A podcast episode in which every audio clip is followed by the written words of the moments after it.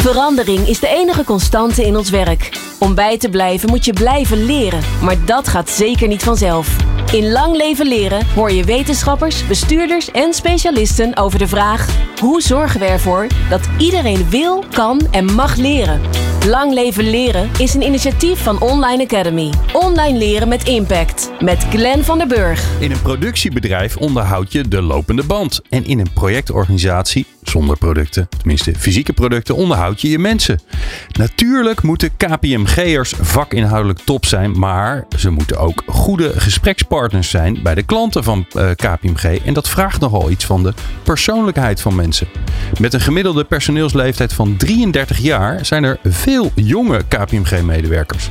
Hoe geef je hun carrièreontwikkeling de ruimte in balans met de nodige prestaties? Hoe hoe verantwoord je de investering in zoveel jonge mensen? En hoe balanceer je tussen het behoud van collega's en de uitstroom? Ik vraag het aan Caroline Tervoort. Zij is CHRO, oftewel de HR-baas bij KPMG. En Tom Bos, algemeen directeur van Online Academy.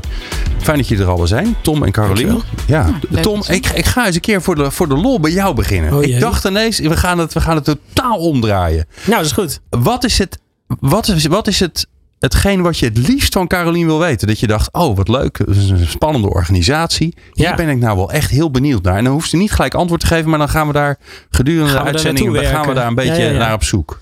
Nou, het allereerste waar ik aan dacht is hoe, dat, hoe of dat die, um, die markt veranderd is, heb ik eigenlijk helemaal geen zicht op zelf. Ik doe nooit wat in die wereld natuurlijk. Dus uh, zo van, um, je hebt relatief veel jonge mensen aan, uh, aan boord. En ik kan me voorstellen dat er in de laatste vijf of tien jaar best veel uh, veranderd is. Wat moeten die mensen nou uh, leren? Of waar is, de, waar, waar, is de grootste verandering in, in kennis en kunde opgetreden? Zeg maar, wat is dat? Oké. Okay. Nou, dat. Nou, dat is eigenlijk een heel mooi begin, toch? Oh. Om mee te beginnen. Nee, we gingen er niet mee beginnen, zijn. Nee, ja, maar ja, als jij dan zo'n vraag wel. stelt, okay. dan gaan we ja, er gewoon lekker stiekem wel beginnen. Caroline? In het hart van... Uh... Ja, ja, waar het over gaat. Ja. Uh, nou ja, die markt is inderdaad uh, flink aan verandering onderhevig. Ehm, waarbij vooral digitale skills steeds belangrijker worden. Um, je ziet zeker als je kijkt naar onze assurance praktijk... dat collega's veel meer met technologische ontwikkelingen... veel meer processen veel makkelijker kunnen auditen. En dus ja. je hebt heel veel informatie waar je wat mee kan. Um, maar dat moet je ook interpreteren. En dat moet je dan weer op een uh, handige manier en een soort Jip en Janneke taal kunnen overbrengen aan, uh, aan de klant. Ja. Uh, dus dat vraagt aan de ene kant veel meer technische inzichten en skills en grote datasets kunnen interpreteren. Dat is vrij technisch. En aan de andere kant juist relatieskills, om dat op een hele hm. simpele manier over te brengen, ja. die de klant goed snapt. Uh, dus dat is een grote ontwikkeling die je ziet. En aan de adviespraktijk uh, zien we dat we van dicht tegen de, uh, zeg maar de assurance praktijk, financiële dienstverlening, nu veel diverser zijn geworden. En ook veel grotere transformaties begeleiden. In het begin zag je veel meer het klassieke consultancy model. Uh, je hebt een klus, daar krijg je voor betaald. Je gaat door naar de volgende klus. En nu zie je dat er veel meer grote transformatieprojecten van jaren bij klanten uh, spelen. Ja, ja. Okay. Um, okay. En ook heel veel in de technologie sector. Dus wat, een, wat vinden die jonge mensen daarvan? Ja, leuk, want dat is een soort speeltuin aan opdrachten en ervaringen die je kan doen. En dat zeggen we ook altijd. Je kan voor een, een, een Amazon of een Google kiezen. Dan leer je ongelooflijk veel. Um, maar daar, daar doe je vrij veel hetzelfde. Ja. En aan onze kant kun je in technologie starten. Maar ga je in allerlei verschillende bedrijven heel verschillende klussen doen. Dus je blijft fris ontwikkelen, okay. nieuwe ja. dingen doen. En dat is best uniek. Dat kan je niet overal. Ja, ja, dus je zit als KPMG in zo'n lang, lang, veel langer durend verandertraject. Maar het is niet zo dat iedereen daar zo lang in blijft. Want dat, nee. daarvan dacht ik gelijk van ja, volgens mij het, het interessante. Eh, vroeger, heel lang geleden, toen, toen ik van school afkwam. Jeetje, dat is lang geleden. Uh, toen was KPMG ook een van de, ja, van de clubs waar je ging werken. Want ja, dan kon je af, kreeg je afwisselend werk. Want ja. dan zat je ja. niet overal inderdaad bij, dezelfde, bij hetzelfde bedrijf. Nee. Maar als die veranderingen langer worden, dan, dan, gaat, dan wordt dat misschien wat minder. Ja, Zie je dat, dat, niet? Nee, ja, dat, dat is namelijk nog diverser geworden. Je hebt natuurlijk nu die lange trajecten. Maar je hebt ook nog weer een heleboel andere trajecten bij bijvoorbeeld publieke, publieke sector of uh, bij strategy en operations. Dat zijn heel andersoortige opdrachten. Hm. Dus het is maar net waar je op dat moment van zegt, nou dat wil ik ontwikkelen. Ja. En daar kan je dan zijn. En natuurlijk heb je inderdaad wel andere profielen nodig als je 1, 2, 3 jaar op een groot project zit. En dan, dan heb je meer grote delivery skills nodig, zal ik maar zeggen. Ja. Dan als je uh, een deep expertise consultancy geeft voor een kortere tijd. Wat, is nou een expertise die jullie hebben waarvan misschien de gemiddelde luisteraar niet zou denken dat het bij jullie hoort? Um, nou, people and change is er één. Oké. Dat is toch vooral op gedrag, uh, cultuur en, uh, en organisatieontwikkeling gericht. Nou, organisatieontwikkeling ligt alweer wat dichter bij huis. Maar echt op het cultuurstuk is wat, uh, wat nieuwer. Ja, dat klinkt zacht noemen we dat dan. Hè? Dat Daar moeten we ook, mee ophouden. Nou doe ik het zelf ook weer. Nou ja. Ja, kijk, de, dat mag goed dan. uh, nee, daar zal ik niet over beginnen. Veranderingstrajecten gaan eigenlijk natuurlijk altijd mis, omdat je te weinig richt op de culturele component en de gedragscomponent. Maar Ja. dat hoef ik jullie niet te vertellen. Ehm, dus dat hebben we in huis. Uh, en wat heel veel mensen ook niet weten, maar dat zei ik de vorige keer ook al tegen jou, Glenn, is dat we een hele grote technologie.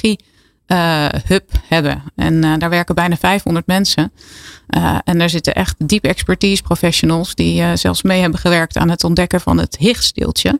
En Oh dat, ja. uh, ja, dat, Ja. dat, dat zit allemaal bij ons uh, hele gave dingen te doen. Dat weten niet hè? veel mensen. Nee. Ja. Nou, wat ik zelf wel een interessante ontwikkeling vind, maar dat, jij zal dat vast bevestigen of als dat zo is, is dat ehm, eh, het hele duurzaamheidsvraagstuk. Eh, ook bij de, de, je noemt het de assurance praktijk. Hè? Ik noem het maar even de ouderwetse de accountants, maar Ja. dat, dat klinkt eh, spannender. Ehm, eh, dat er heel veel duurzaamheidsmensen worden aangetrokken door, eh, nou, door, door de Big Four en waarschijnlijk ook door andere kantoren. Omdat er ook steeds meer wetgeving komt die zegt: nee, het is niet je maakt een duurzaamheidsverslag en dat is leuk dat je dat doet. Je moet het doen en sterk nog, het moet geïntegreerd zijn en het moet voldoen aan deze Ja. regels en spelregels en enzovoorts. Klopt.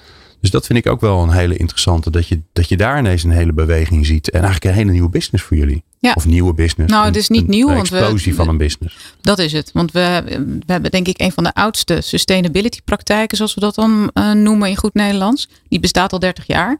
Uh, maar nu is het echt een soort hype. Die, die, groeit, Ja. die, die groeit natuurlijk dan dus ook heel snel, omdat er heel veel vraag is naar ondersteuning. Heel veel bedrijven zijn toch nog aan het uitzoeken en het ontdekken hoe ze nou hun strategie en hun processen moeten, moeten aanpassen. Ja. Uh, en hoe dat werkt. En daar proberen we ze inderdaad uh, mee te helpen. Uh, dus dat is een, een bloeiende praktijk op het moment. Ja. ja. Nou, een mooie vraag, eh, want hierdoor krijgen we dus een mooi beeld hoe divers eigenlijk KPMG als bedrijf is. Hè? Dat je, jullie hebben over een ongelooflijk veel verschillende specialismen. Hebben jullie verstand van en hebben jullie ja. ervaring mee en hebben jullie expertise op? Wat is dan vanuit jou, vanuit jullie, de visie op leren? Hoe kijk je dan, wat is de rol van leren in het bedrijf? Ja, de visie op leren is dat we het zoveel mogelijk in de praktijk doen. Want je kan uh, heel veel trainen. Uh, maar mensen komen vooral bij ons omdat ze zoveel verschillende ervaringen op kunnen doen. Daar leer je toch het allermeeste van. In, uh, in hele leuke teams.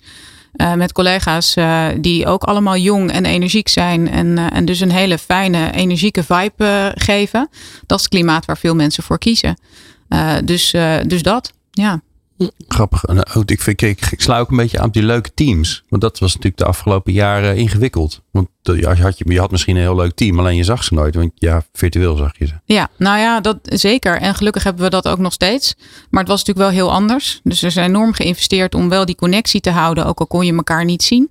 Maar tuurlijk is dat anders. Ja. En uh, daar hebben we hard voor moeten werken. En je hebt ook een grote groep jonge mensen die um, bijna twee jaar vanuit huis hebben gewerkt. Nooit uh, bij een klant zijn geweest of slechts één of twee keer. Ja. En hun teams ook heel weinig in, in levende lijven hebben ontmoet. Dus die cultuur voelen, wie zijn we dan als KPMG? Dat wordt natuurlijk echt wel ingewikkeld. En daar hebben we nu uh, nou niet zozeer last van als wel. Daar moet je heel veel aandacht aan geven om te zorgen dat je iedereen er ook echt bij houdt. Maar goed, daar hebben we ook dan weer onze onboarding op aangepast. Hè. Dus we hadden altijd een goede onboarding, maar dat was een soort driedaagse event waarmee we iedereen een soort blauw spoten. En nu, en nu hebben we een honderd dagen uh, oh ja. Ja, journey, zoals dat ook weer in mooi Nederlands heet. Ja. Uh, om echt te zorgen dat je heel goed snapt uh, wie we zijn als organisatie. En nou ja, honderd dagen lang helemaal ondergedompeld wordt in onze hmm. cultuur, onze praktijken, je eigen groep, de mensen daarbuiten. Om te zorgen dat we die hechting weer, weer heel goed krijgen. Versta jij, vind jij dat ook leren eigenlijk, Tom? Wat? Nou, dit, dit onderdeel, Onboarding. dus zeg maar dat het onboorden, het, het snappen bij wie werk ik eigenlijk en wat is een beetje de mores hier, wat doen we wel, wat doen we niet, ja, uh, wat is de historie van het bedrijf? Ja, tuurlijk. Ja, ja zeker. Zo had ik er eigenlijk zelf namelijk nog nooit naar gekeken. Ik dacht, dat, ja. ja, dat is. Ja, jouw leren bij een organisatie begint uh, heel vaak bij de onboarding, inderdaad. Er wordt natuurlijk best vaak ja. genegeerd of niet ingericht, zeg maar. Hè? Of uh, de, ja, je, je laptop, uh, die krijg je altijd wel. Dat lukt allemaal altijd wel. En een werkinstructie van uh, klik hier of klik daar, dat gaat ja. ook wel. Maar je, het, meer het socialisatieproces eigenlijk, wat eigenlijk natuurlijk nog veel belangrijker is. Ja, ja dat, dat zou veel meer aandacht moeten krijgen natuurlijk. Ja. Hmm. Ja. Grappig, ja. ja. Ja, wat ik leuk, leuk vind en wat ook heel erg werkt aan die connectie, is dat wij veel leiders hebben die ook uh, leraar zijn. Uh, dus die geven les intern oh ja. in onze ja. eigen academies uh, aan, aan bijvoorbeeld jongere mensen. Dat doet ook heel veel. Ja. Dan kom je ook mensen tegen uit andere groepen. Um, training on the job, dat is echt een, een groot ding. En dat helpt. Ja, precies. Ja. ja, want je zegt het belangrijkste leren vindt plaats in de praktijk. in de klussen die je doet, de projecten waar je op zit. Ja.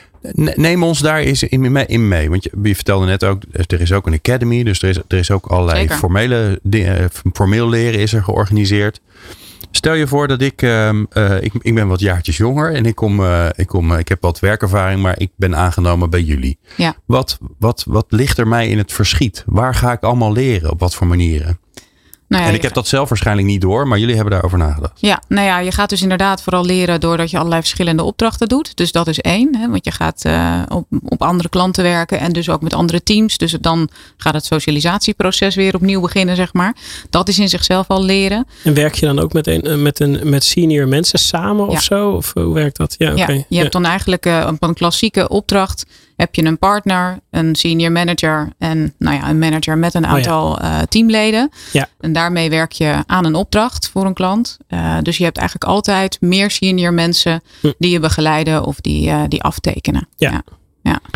En um, hoe stel je zo'n. Want het, het, maakt nogal. Ik kan me zo voorstellen dat, dat het nogal uitmaakt of je mensen op klussen zet die uitdagend voor ze zijn. Wat ook een soort van risico voor ze inhoudt. Of dat je ze op klussen zet waar ze, die ze heel goed kunnen. Maar dan leren ze weer minder. Daar zit natuurlijk een soort sweet spot tussenin. Ja. Dus hoe, hoe werkt dat? Wie, wie let daarop bij jullie? Ja, dat, uh, dat is wel de uitdaging. Hè? Want je, je wil uh, het liefst ervaring. Want dat is het, het fijnste. Dan heb je een bepaalde een bepaald automatisme met elkaar. Dus dat gaat gewoon sneller en is effectiever. Maar niet altijd goed voor de carrièreontwikkeling van een individu. Dus dat is de kunst. En dan, daarvoor hebben we een planningsafdeling en wat we noemen development managers. Die planningsafdeling die is natuurlijk gericht op zo effectief mogelijk klussen inplannen. Mensen inplannen op opdrachten. Ja. Uh, maar er is altijd wel heel intensief overleg met de development managers. En dat zijn mensen die leiding geven aan een team mensen. Maar omdat je een projectorganisatie bent, hebben zij een aantal mensen onder hun vleugels die vooral de lange termijn ontwikkeling begeleiden van, uh, van, van hun eigen mensen. En die gaan in nauw overleg met die planningsafdeling om eens te kijken, joh, uh, um, Marietje heeft al drie jaar uh, op dezelfde klant gezeten. Uh, en nu wordt, en daar heeft ze wel een stappen mogen maken. Maar nu wordt het toch wel eens tijd om een andere klant te, te, te Ja. hebben of een hele andere ervaring te gaan doen. Hoe gaan we dat organiseren? Oké. Dus dat is een ja, best wel uh, uitgebreid proces van, van matching. Ja, en dan kan ik me voorstellen dat er, dat er dan want een pa- een partner is een klantverantwoordelijk en die zegt, ja, nee, maar ik wil die hebben, want die, Ja. is, eh, die, is, die is echt top en eh, die Ja. wil ik erbij hebben. Ja. En dan gaat iedereen in het gelid of eh, Nou ja, in de meeste gevallen wel. ja, Uh, en, en dat is nooit perfect, want er zijn soms ook, ook overigens echt uh, legitieme belangen om iemand nog wat langer op een klus te houden. Ja. Um, maar we gaan er inderdaad wel meer voor dat mensen hun uh, volgende stap kunnen maken in hun ontwikkeling, dan dat ze vastgehouden worden op een klus omdat ze het zo goed kunnen. Hm. Oh, Want ja. in die end ga je ze toch niet binnenhouden. Weet je, op een goed moment zijn ze dan zo klaar ermee Ja. en dan gaan ze weg. Nou, dat is echt, echt doodzonde. Dus Ja, Ja, want jij noemde voorkomen. net eh, Google en Amazon. Eh, Ik, ik kan me voorstellen dat je met de andere kantoren concurreert om personeel, maar ook dus met dat soort uh, clubs. Ja, zeker in advies zijn de, de markten heel divers. Ja, ja. En uh, dat is echt niet meer klassiek de, de andere big, uh, big three. Nee, precies. Ja, dat, is, dat is echt een veelheid. Zelfs ook hele kleine boutique adviesbureautjes. Ja, ja, Uh, ja. We hebben natuurlijk ook nog een grote dealspraktijk. Je hebt zoveel verschillende Ja. praktijken. Ja, daar hoort een andere markt bij. Dus dat is uh, heel divers. Oh ja. Ja. Zo. En um, oké, okay, dus zo word je eigenlijk ingezet op klussen. Ja. Uh, uh, hoe, hoe weten jullie van mij waar, ik, waar mijn interesse ligt? Dus wat ik eigenlijk wil leren? Ja, dat doen we uh, in de gesprekken. Dus de development managers opnieuw zijn heel belangrijk om dat gesprek met elkaar aan te gaan. Dan hebben we natuurlijk ook systemen waar je bepaalde voorkeuren in, uh, in kwijt kan. Maar ik moet wel zeggen dat we nog steeds veel meer gericht zijn op die relatiekant en veel minder vanuit een systeem een soort matching doen. Um, dat is overigens wel weer een stap waar we mee bezig zijn. Om het wel wat meer te laten ondersteunen door systemen. Uh, maar je, je merkt gewoon dat de kennis zit zo in het hoofd van mensen. En ook in hoe je uh, die match goed kan maken. Dat het eigenlijk altijd op die manier gaat. Ja, oh, en, en zelfs als je nog, want jullie hebben veel mensen. Zelfs als je zoveel mensen hebt, uh, zit, zit, die echte, dat echte gevoel van ja, maar je moet eigenlijk deze, deze is goed. Want dit past precies bij diegene in de ontwikkeling waar die in zit, maar ook met de, de kennis die zij heeft. Ja, dat nog steeds wel. Ja, En natuurlijk heb je de, de basics heb je in een systeem staan. Hè? Dus welke kennis iemand heeft. Gewoon technische kennis. IFRS, US GAAP, US GAS. Al dat soort dingen. Dat ligt gewoon vast in een systeem. En daar kun je gerust al een eerste matching op maken. Hoeveel jaren werkervaring kan iemand aftekenen? Heeft hij zijn RA gedaan? Nou, al dat soort dingen. Uh, maar vooral als het gaat om bepaalde competenties, ervaringen bij grote klanten, uh, juist kleine klanten, scale-ups, dat soort dingen, dat zit veel meer in het hoofd van mensen. En met name dus ook de voorkeuren van mensen. Ja. Dan, dan heb je daarnaast natuurlijk um, uh, het leren van elkaar. Nou, dat gebeurt in die teams. Ja. Hoe, hoe deed je dat, zeg maar, hoe doe je dat op afstand? Nou, moeilijker. Ja, ja, dat lijkt me heel ingewikkeld. Dat ja. afkijken. En bij hebben jullie zitten vaak, hè, er worden vaak kamertjes ingericht, zeker in de assurance praktijk. En, oh, daar heb je ze weer. En dan moeten, moet er weer een kamer ont, een vergaderkamer ontruimd worden. ja. Omdat er weer een paar dagen, een paar dagen of een paar weken lang weer een blauwe pak in zitten. Vroeger was het natuurlijk, natuurlijk niet meer zo. Het allemaal nu, nu heb je sneakers. Hipper sneakers die wil ontlopen. En spijkerbroeken. Um, ja. Dus hoe, ja, hoe zorg je ervoor dat dat afkijken goed gaat? Uh, nou, in het begin uh, van, de, van de crisis is dat zoeken geweest. En op een gegeven moment hadden we daar wel uh, wat meer een vorm voor. Elk team doet het ook al een beetje op zijn eigen manier. Maar een van de voorbeelden is dat ze bijvoorbeeld de hele dag gewoon een Teams openzetten met hun eigen team. Oh ja. En dus ja. dat je gewoon, in, gewoon je team in beeld hebt de hele dag. Oh. Um, waarmee je dus ook een soort interactie kunt hebben op het moment dat je vragen hebt. Of dan ook, dan kun je even erin stappen en zeggen: jongens, hoe zit dit? Nou, dat werkte best wel goed. Maar nooit zo goed als dat je schouder aan schouder kan zitten en even mee kan kijken en zeggen: hé, hey, dat moet je even zo doen. Of heb je daar al eens aan gedacht? Ja, dat werkt toch echt fysiek het allerbeste. Ja. Dus zodra we weer konden, hebben we daar ook zoveel mogelijk wel op ingezet. Met anderhalve meter en alles netjes. Maar wel dat je fysiek uh, bij elkaar kon komen. Zolang dat kon, zolang dat mocht. Ja. ja. En hebben jullie dan nu de noodzaak om daar een soort van policy op te gaan houden? Want dat is natuurlijk een van de vraagstukken waar veel organisaties in zitten. Ja.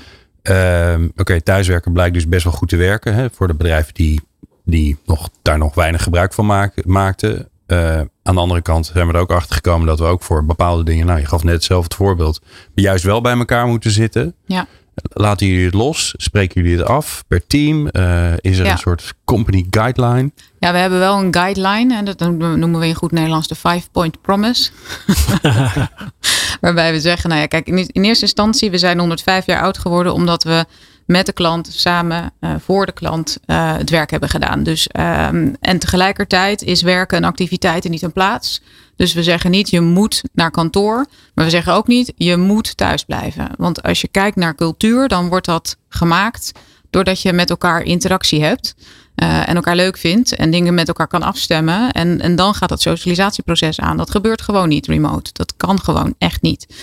Uh, dus het is in die mix dat we zeggen, we, wij doen aan hybride werken. We willen echt dat mensen uh, nou ja, dat adagium vasthouden. Werk is een activiteit en niet een plaats. Dus je bent waar het type werk je vraagt. En nou ja, de klant is zeer belangrijk. Dus je kijkt altijd samen met je team waar je dan moet werken om die klant goed te bedienen. En dan maak je met je team afspraken over. Dus ik ga niet zeggen twee dagen thuis, drie dagen bij de klant of op kantoor. It makes no sense. Hm. Want je hebt zoveel opdrachten, zoveel klanten, zoveel situaties. Dan heb je ook nog een, een business services afdeling waar mensen gewoon in principe in teams uh, intern werken.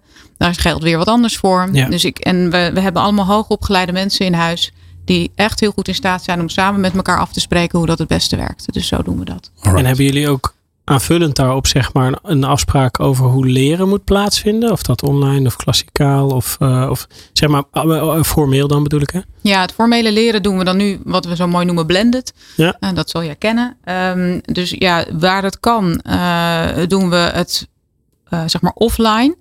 Uh, of klassikaal. Dus ook, dat, ook daar weer die interactie op te zoeken voor de, de, de, de training en de opleidingen waar je ziet, ja, dat heb je echt nodig. Um, maar daar waar je uh, bijvoorbeeld met bepaalde toetsen of wat meer technische kennis uh, dingen gewoon ook online kan doen, doen we dat. Ja. Dus het is eigenlijk online in dienst van offline. Ja, precies. Ja. ja. Um, we begonnen bij uh, leren in de teams. Daar ligt de nadruk op. Daar moet het gebeuren. Daar duiken we zo dan nog wel even op in hoe, hoe dat dan in zijn, gang gaat. Um, we hebben het gehad over dat uh, van elkaar leren. Nou, Tom begon al even over het, het formele leren. Hè? Mm. Dus eigenlijk meer het, ge, het georganiseerde leren. leren. Uh, datgene wat wij voor ons zien als we het over leren hebben. Ja. Zaaltjes, lokaaltjes, boeken, nou al dat soort dingen. Um, hoe, hoe hebben jullie dat ingericht? Uh, nou, we hebben dat op verschillende manieren ingericht. Dus we hebben een uh, learning campus in Amstelveen, dat is ons hoofdkantoor. Dus daar hebben we een eigen, noem het maar, trainingfaciliteit voor klassikaal uh, leren. Um, nou, ik zei net al even in het voorgesprek, we hebben ook allerlei platforms zoals Degreed, waar je online allerlei ook self-directed learning kan doen. Dus zelf kan op zoek kan gaan naar nou ja, kennis en ervaring die je wil, tot je wil nemen. En dus het is ook daar weer de mix. Ja, en we hebben natuurlijk ook de, uh, de externe uh, trainingen. En uh, dan zijn we ook nog hier en daar aan, aangesloten bij een aantal opleidingsinstituten. Nou ja, dus dat is meer het formele kader waar we dan mee werken. Ja. En wie bepaalt er dan wanneer iemand iets mag? Dat is een. nou, we hebben eigenlijk curriculi. Dus wij bepalen als, nou ja, als, als organisatie. wat voor curriculum van toepassing is voor bijvoorbeeld een bepaald functieniveau. Of als je als accountant bepaalde inhoudelijke kennis moet tot je moet nemen om, hè, om ook gecertificeerd te blijven. Nou, dat, dat regelen wij. Dus dat is uh, op, noem okay. het maar, uitnodiging. Dan ga je sowieso doorheen. Ja. En, en even voor mijn beeld, hoeveel van dat soort leerlijnen heb je dan? Nou, best veel. Ja, dat zat ik te denken met al die. Want het maakt nogal uit of jij, ja, uh, weet ik veel, uh, data-analyst bent. Ja, of je bent precies. inderdaad accountant. Ja, nou voor accountancy is het relatief gezien eenduidig. Hè, want het is nog steeds relatief um, klassiek. Uh, de opleiding tot accountant en wat je daarvoor moet doen om nou ja, je license to operate te behouden. Dus dat is redelijk eenvormig, maar dat is het professionele curriculum. Dat is voor assurance dus vrij overzichtelijk. Uh, voor advies al een heel stuk minder. Ja. Maar daar hebben we het vooral gericht op um, advisory skills. Dus dat is het professionele okay. curriculum. En gaat het dan om, om je echte expertise, je vakinhoudelijke expertise, dan doe je dat eigenlijk per eigen community. Regel je dat met je eigenlijk precies andersom. leaders. Ja. Grappig. Ja. Maar dat is, ja, dat is niet uh, bij te houden of uit te werken, omdat het één, het verandert heel snel wat je nodig hebt aan technisch leren. En dat gaat in technologie heel snel. Dus dat, nou ja, jij weet het waarschijnlijk als geen ja. ander. Dat is bijna niet bij te houden in een curriculum. Want je bent continu aan het aanpassen. En vanwege de diversiteit aan verschillende professionals die we hebben, ja. krijg je dat bijna niet uh, ge, gestructureerd op centraal niveau. Dus daar richten we ons echt op consulting skills. En daarnaast, wat we dan noemen, hebben we een backbone op business development en een backbone op leadership. Oké. Okay. Dus best veel. Ja. Ja. Zo. Waar ligt nou voor, voor jullie de, uh, de uitdaging als het gaat om leren? Dus wat is er. Hey, jullie, jullie zijn dat natuurlijk al nou, meer dan een eeuw lang gewend om mensen te ontwikkelen en blijven ja. ontwikkelen. Wat is er nou nog steeds, of wat, wat staat er op jouw lijstje waarvan je zegt, nou dat, dat, daar borstelen we gewoon mee, dat vinden we ingewikkeld? Um, ja, wat ingewikkeld is, is het. Kijk, het, mensen komen bij ons omdat we uh, ze zo goed kunnen ontwikkelen. En dus dat, dat is een van de. Dat geven ze aan. Ja, dat is okay. een van de redenen waarom ze komen. Omdat ze weten dat ze gewoon heel veel gaan leren bij ons. Zowel op de job als nou ja, zeg maar institutioneel uh, vakinhoudelijk leren. Um, en dat gaat eigenlijk best heel goed. Maar nou ja, waar we het net over hadden, hoe zorg je er nou voor dat je dat ook weer vernieuwend aan blijft uh, bieden? Dat mensen daar ook weer verfrissing in en dat, dat het leren blijft gaan. En dat is, dat is eigenlijk continu de uitdaging. Dus we proberen dat ook wel fun te maken. Hè? Dus dat je leren, omdat het zo structureel is ingebed in je werk, dat je op een gegeven moment het bij wijze van spreken niet meer ziet dat je aan het leren bent. En we dat vorige keer zei, dat, zei ik dat ook, hebben we nu festivalstijl leren aangeboden. Uh, en dat hebben we vorig jaar gedaan voor het hele digitale uh, bewustwording eigenlijk. Om iedereen veel meer digital minded te maken. Dat sloeg heel goed aan. Omdat je dan weer even wat nieuws aanbiedt. Ja. En uh, je had, uh, was allemaal virtueel, je had de Dixies waar je de Dixie Talks uh, ja. kon doen. Oh, ja. En dan had je allerlei leuke gesprekken met, nou ja, met mensen die je niet dagelijks tegenkomt. Ja, ga je, je dit jaar weer doen? Maar dan we gaan hem ook weer, ja, nou, nou dat, is nog de, dat is nog de vraag inderdaad, hoe we dat gaan doen. Maar we gaan hem wel weer doen. Maar we zijn inderdaad aan het kijken wat, welke vorm we daar het beste voor cool. kunnen kiezen. Ja, heel leuk. En dan weer een ander thema? Uh, misschien wel een ander thema. Ja, we zijn natuurlijk nu ook heel erg op uh, uh, ESG, dus duurzaamheid aan het inzetten. Um, en dus daar kan het ook over gaan. dat, dat gaan we nu eens eventjes met elkaar goed, goed bekijken. Ja, ja. Grappig, ja. ja. Waar, waarom is dat? Dat vind ik wel grappig. Jullie zijn een organisatie waar mensen komen werken omdat ze heel veel, heel, heel in, een, in relatief weinig tijd willen leren aan het begin van. En dan, dan hebben jullie een, natuurlijk ook nog de. Um, uh, hoe moet ik dat zeggen? De wortel, de, de zeer aantrekkelijke toekomst. Dat je daar misschien wel partner kan worden. Hè? Dus die, die stapjes die je daarin kan zetten. Hè? Of, of je leert heel snel en je denkt op een gegeven moment, nou, ik ben wel klaar. En dan ga je ergens anders heen. En dan ben je voor, waarschijnlijk voor je leven lang ben je een soort ambassadeur geworden voor, uh, voor KPMG. Of je gaat, nou ja, de, je gaat de stapjes zetten. En dat is ook dat is allebei interessant. Ja.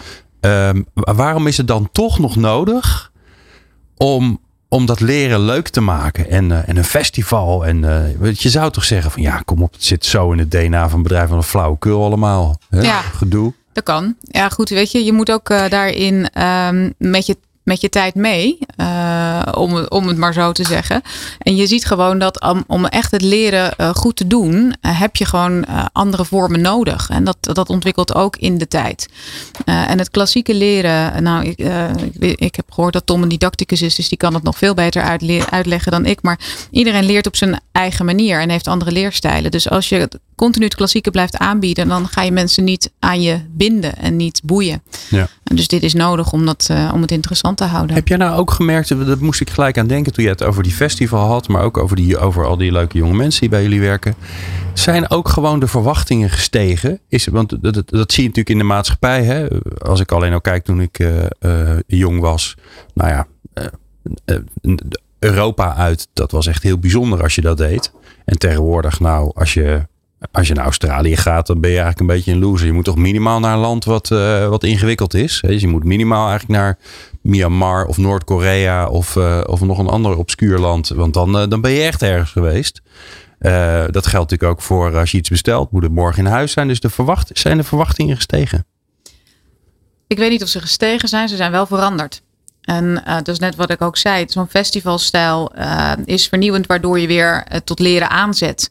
En um, als je dat niet doet dan, en je blijft hangen in het klassikale of in het klassieke trainen en ontwikkelen, dan ga je op een gegeven moment ook je mensen niet meer bereiken. Dus dat, dat kent twee kanten. Je wordt minder interessant voor de arbeidsmarkt. Dus ja, dan, dan heb je een, een wervingsissue.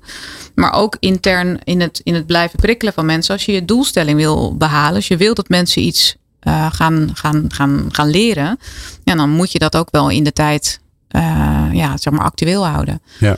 Uh, dus ik denk niet dat het echt meer is, maar het is wel een andere wens. En je wil ook de verschillende generaties zo goed mogelijk bedienen.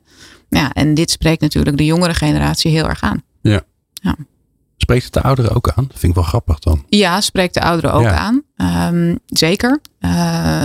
maar op een andere manier. Dus je ziet dat dan andere hoe zeg je dat? Andere um, onderdelen van dat festival uh, bezocht worden. Ja, ja, dus ja, de, de, jongeren gaan veel meer voor die Dixie Talks en dat soort. En well-being en uh, nou ja, de yoga workshops die er ook gegeven ah, ja. worden. Hm. En de ouderen gaan meer voor het café waar je met elkaar kennis uitwisselt. En interactief met elkaar in een soort lagerhuisdebat zit. Ehm, dus dat, dat zie je wel, Ah, ja. dat verschil is er wel. Maar omdat het ja, een soort snacken is. Je hebt zoveel verschillende dingen waar je uit kan kiezen.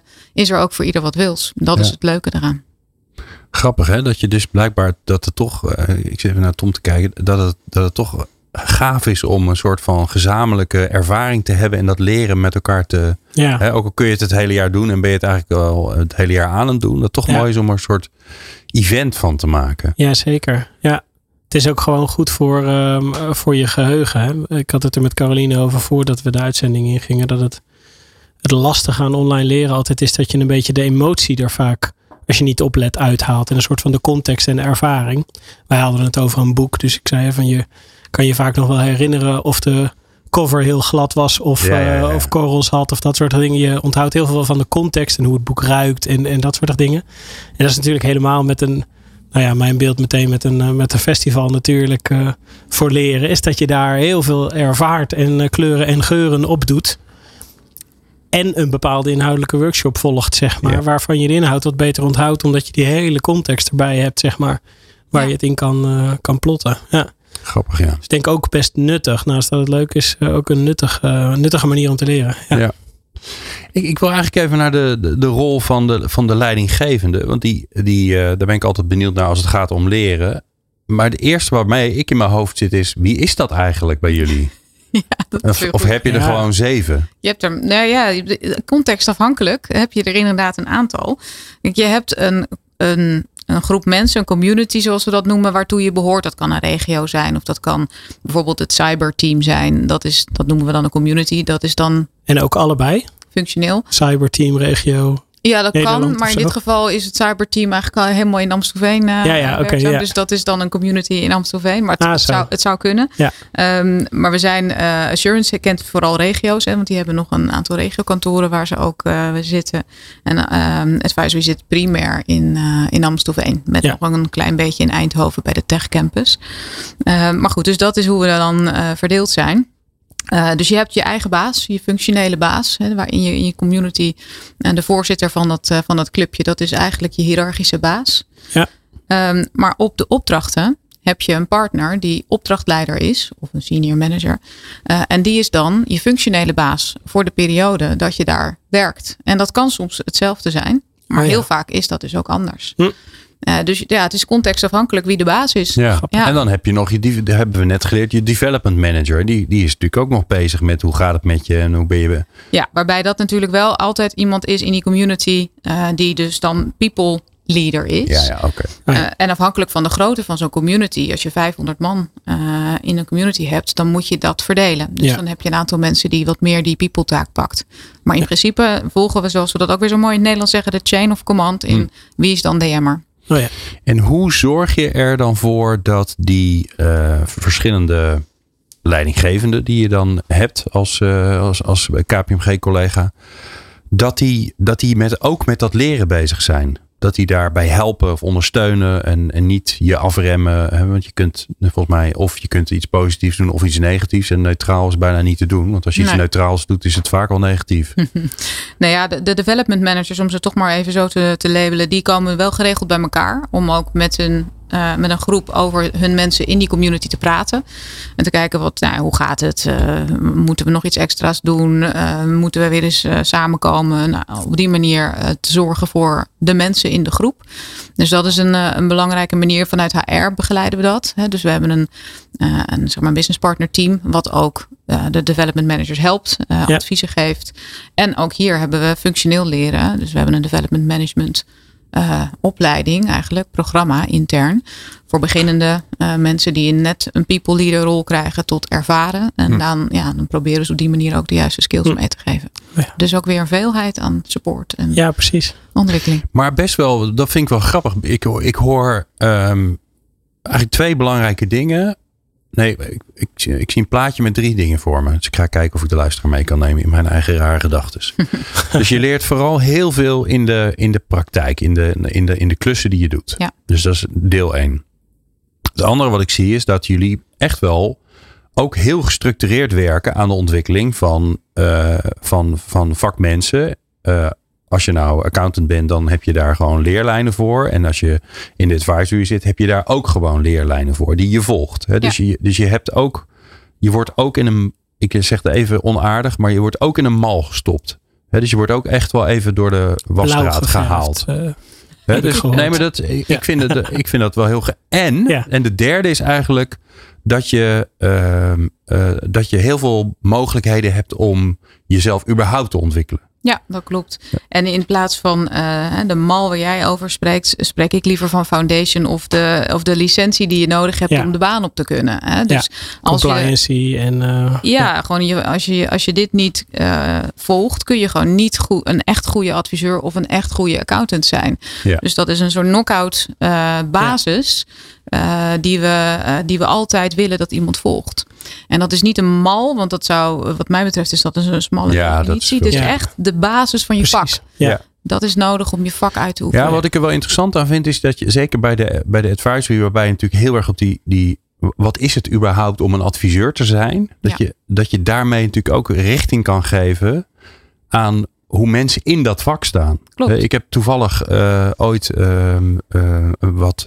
On, ik was een heel klein onderdeeltje van, van een van die leerlijnen. En wat ik daar wel heel gaaf aan vond, was dat die, dat die heel erg ging over.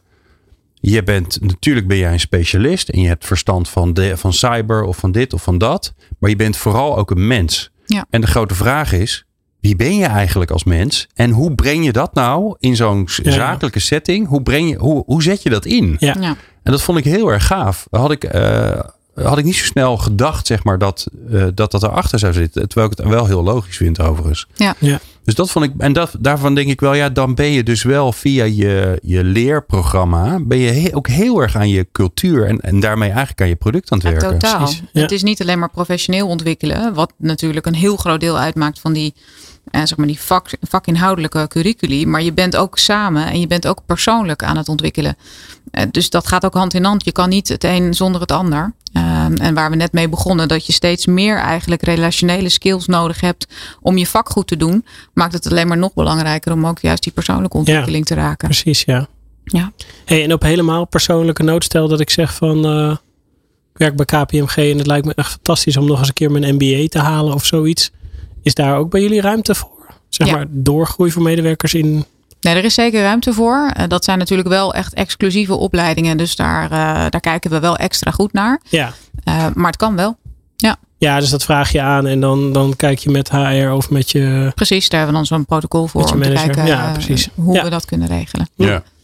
Nou hebben jullie ook nogal wat uh, nationaliteiten in dienst. Ik heb doorgekregen 68, maar het zullen er vast ondertussen 70 zijn of 67, maar veel. 74. 74, ja. nou zie je, dat is dus alweer verouderde informatie. Ja, ja, maar wel veel dus. Ja.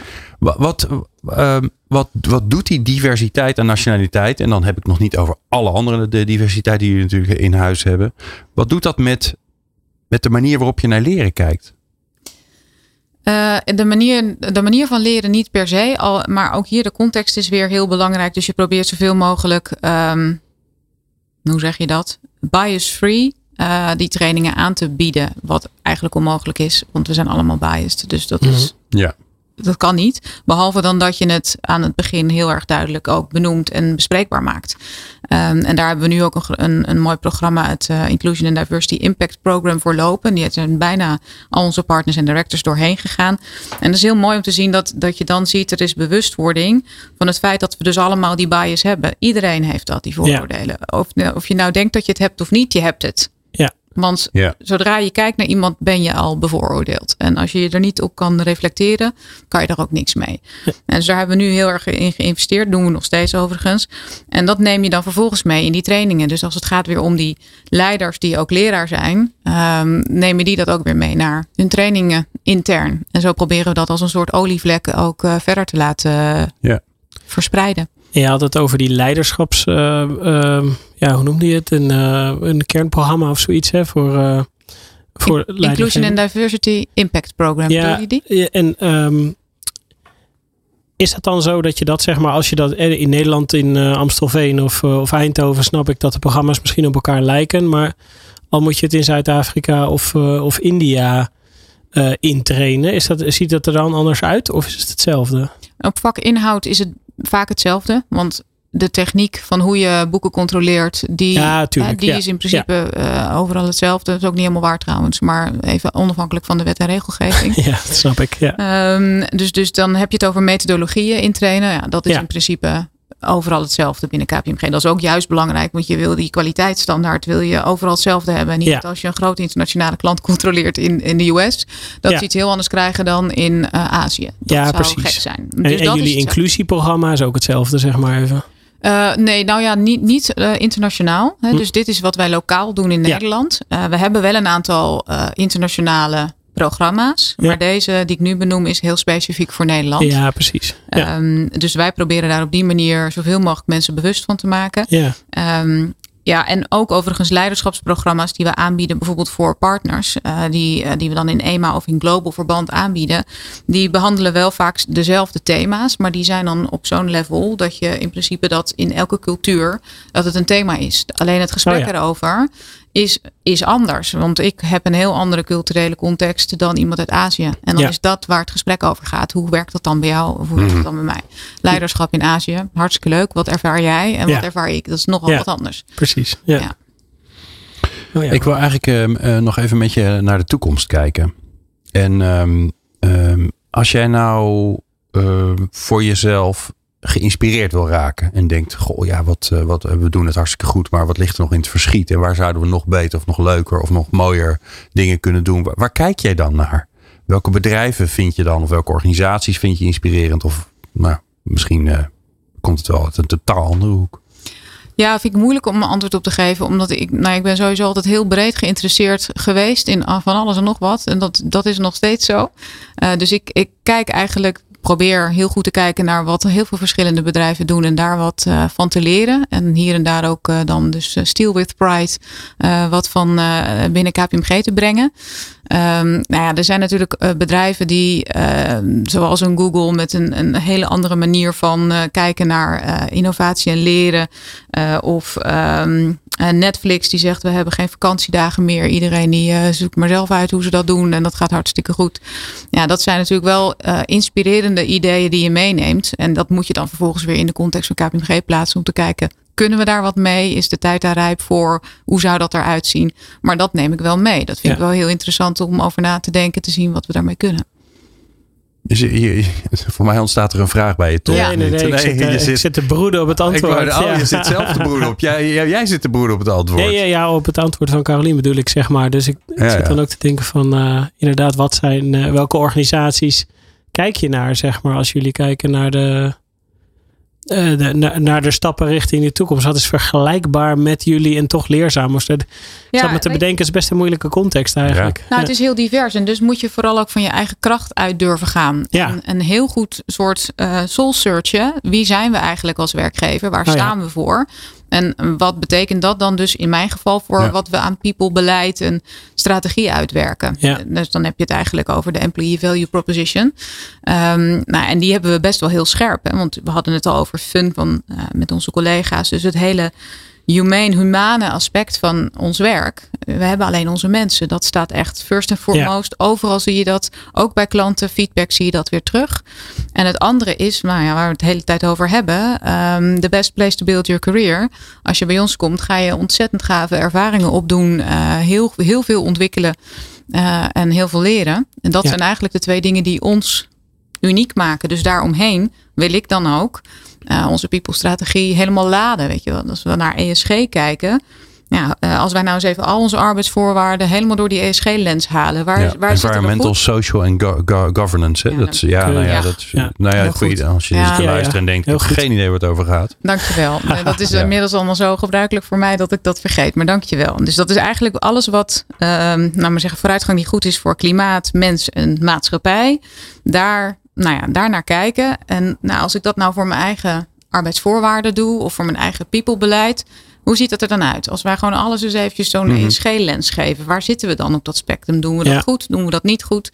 Nou, zo probeer ik daarmee dus ook onze, Ja. ons werkgeverssignatuur helemaal fris te houden Ja. en, eh, en inspirerend. Ja. Nou, nou denk ik dat daar best wel wat eh, in veranderd is ondertussen. Maar eh, de verhalen die je onder meer bijvoorbeeld hoort van nog een extremere omgeving waar je, waar je nog, eh, waar, waar carrière maken en carrière najagen nog heftiger is. Hè? De Zuidas, advocatenkantoren, daar hoor je nu heel veel verhalen terug, terugkomen dat ze daar echt wel een probleem hebben. Want nie- mensen willen dat gewoon niet meer. Mhm. Ja. Die willen, hè, jonge mensen die denken, ja, kom op hé, ik, eh, ik, ik, wil, ook- ik wil ook leven. het is natuurlijk een hele fijne ontwikkeling dat dat zo is. Hè? Zeker. Lopen jullie daar ook tegenaan? Want ook bij KPMG is het natuurlijk. Hè, die hebben, jullie hebben natuurlijk jarenlang ook gehad dat het was. Nou, hè, eh, de, de belofte van misschien word je wel partner.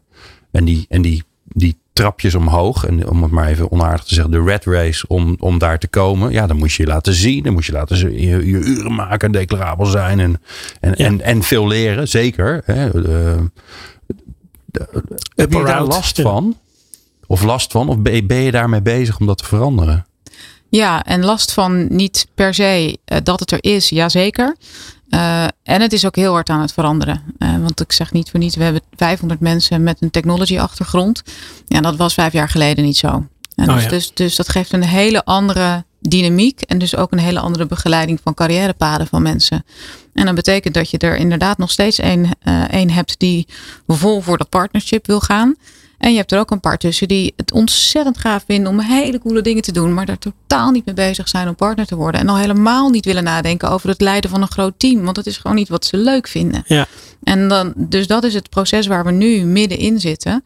eh, om te zorgen dat we ook die carrièrepaden heel goed begeleiden. En dat mensen ook voelen Ja. eh, dat dat helemaal oké is. Ja, en dat Ja. gewaardeerd wordt. Ja. Ja, Ja. ja.